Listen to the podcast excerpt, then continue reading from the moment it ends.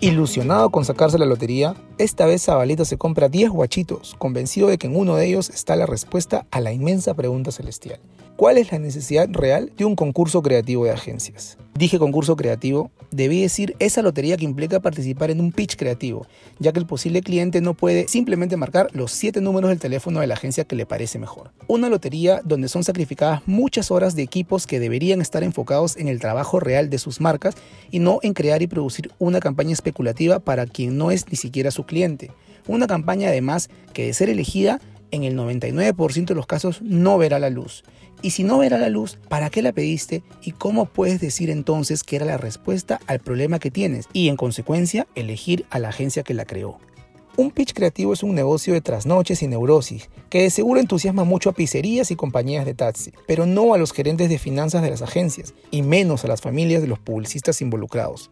Una locura de ineficiencia en tiempo y dinero, pero que gracias a esos mecanicismos instaurados en nuestra industria, poco se cuestiona. Pero, ¿por qué lotería?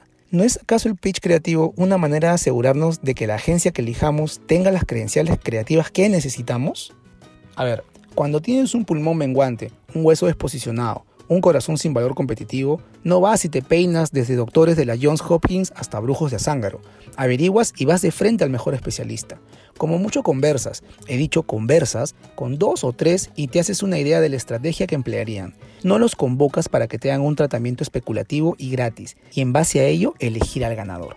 En una licitación publicitaria, sin embargo, el enfermo de repente se convierte en jurado de un concurso de medicina, probando tratamientos que van desde gárgaras de sal a cirugía mayor.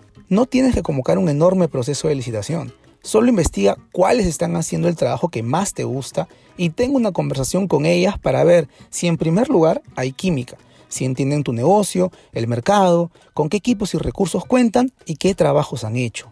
Pídeles una presentación de credenciales, su plan de trabajo, metodología y una cotización en base a un presupuesto honesto y justo.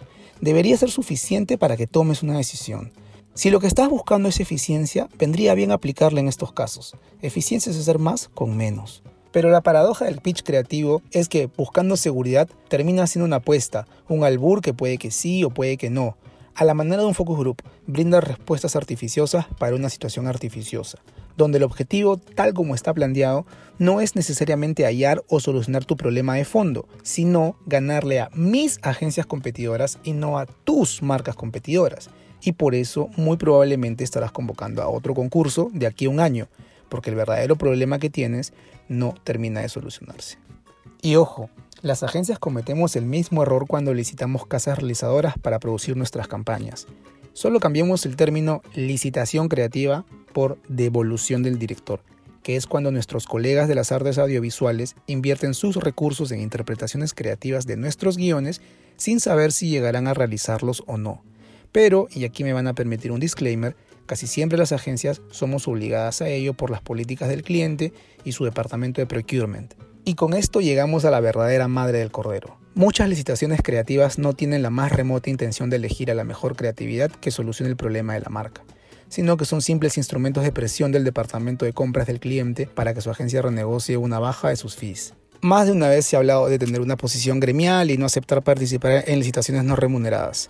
Imagínate yendo al Motor Show a pedirle a Toyota que te regale una RAV4 para estar totalmente seguro de querer comprarte una. Como bien dice Marcelo Serpa, figura insignia de la publicidad mundial, ¿por qué tengo que regalar lo único que tengo para vender? Léase en este caso, creatividad.